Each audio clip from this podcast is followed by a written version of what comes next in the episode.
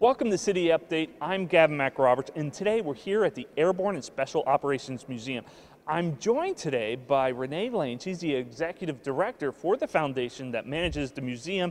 And as you, many people know, during the COVID-19 pandemic, the museum had to close for the safety of the public. But now it's reopening. So, Renee, tell me a little bit about what people, um, what the museum is doing now that you're reopening. We are just so excited to have reopened the museum on September the 15th uh, we are open Tuesday through Friday, and we've seen such a wonderful outpouring from the public. We've had hundreds of visitors every week. We're limited to 150 visitors at one time through the museum because of social distancing rules, and um, everybody has really been very cooperative and very happy when they've come in the door to come in to do something totally different. So when people are coming to the museum, what can they expect? Planning your visit to the museum is easy. We do have a reservation system online on our website at asomf.org. You can reserve a time, or you can just do like you've always done and just do a walk up. But please bring a mask with you and all of those in your party over the age of five. We do not allow any beverages or food in the museum, but patrons are welcome to bring a bottle of water. And as you can see, I'm wearing a mask now, and as I understand, everybody inside the building needs to be wearing a mask at all times, correct? Masks are required in order to visit the ASOM. Must have felt really satisfying and a worthwhile experience when you guys finally were able to reopen to the public and start fulfilling your mission. This has been a wonderful experience to be here on September 15th to welcome the first visitors uh, 10 o'clock that morning. Having the museum open is a wonderful thing for this community. Everybody has one more thing that they can now do safely and with a mask. And we're really happy to be able to welcome everybody here Tuesday through Friday, 10 until 4:30. Now, are you seeing a lot of parents coming into the museum, uh, people looking to, for you know education opportunities while they're homeschooling or remote learning with their children? We've seen a lot of families come in. We've seen a lot of visitors that are traveling up and down on 95, as we always have.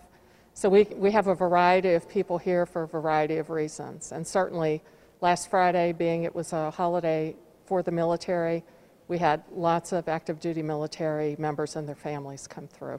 Now, you guys stayed busy during the COVID pandemic. I imagine that there's a lot that you guys were doing to help improve the experience for people when they come back to the museums and you reopen to the public. Tell me a little bit about what you did during that time.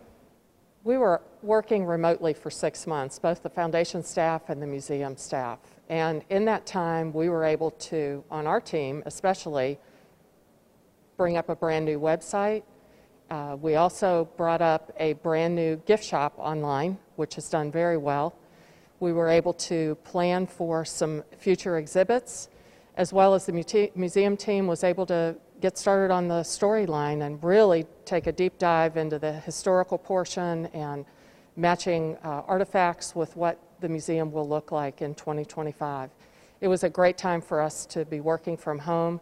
Certainly the pandemic affected, you know, so many people in our community, but we were able to stay safe and conduct business as usual without being here at the museum physically. We were able to plan on so many different things that are coming up here in the next few months. Right now, when visitors drive up, they will see the Field of Honor over 500 flags are out there. You know, we were thinking we would have maybe 300, but 500 was just fantastic. Great outpouring by the community, and we really appreciate it. And actually, this morning we will open the GWOT Memorial flag in our temporary gallery.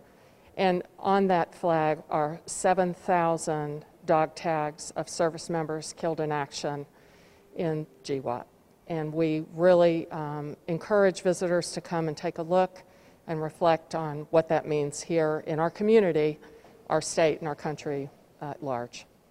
And for those who don't know, the GWOT stands for the Global War on Terrorism. Renee, I want to thank you for coming on and sharing this uh, information about the museum and reopening. Can you remind us again, what is that website for people who want to come in to the museum? Our website is www.as omf.org. Thank you again, Renee, and sharing the information on the museum. It's a great museum. It's free, open to the public. Just make sure that you reserve ahead to get yourself a slot. I want to thank you for watching.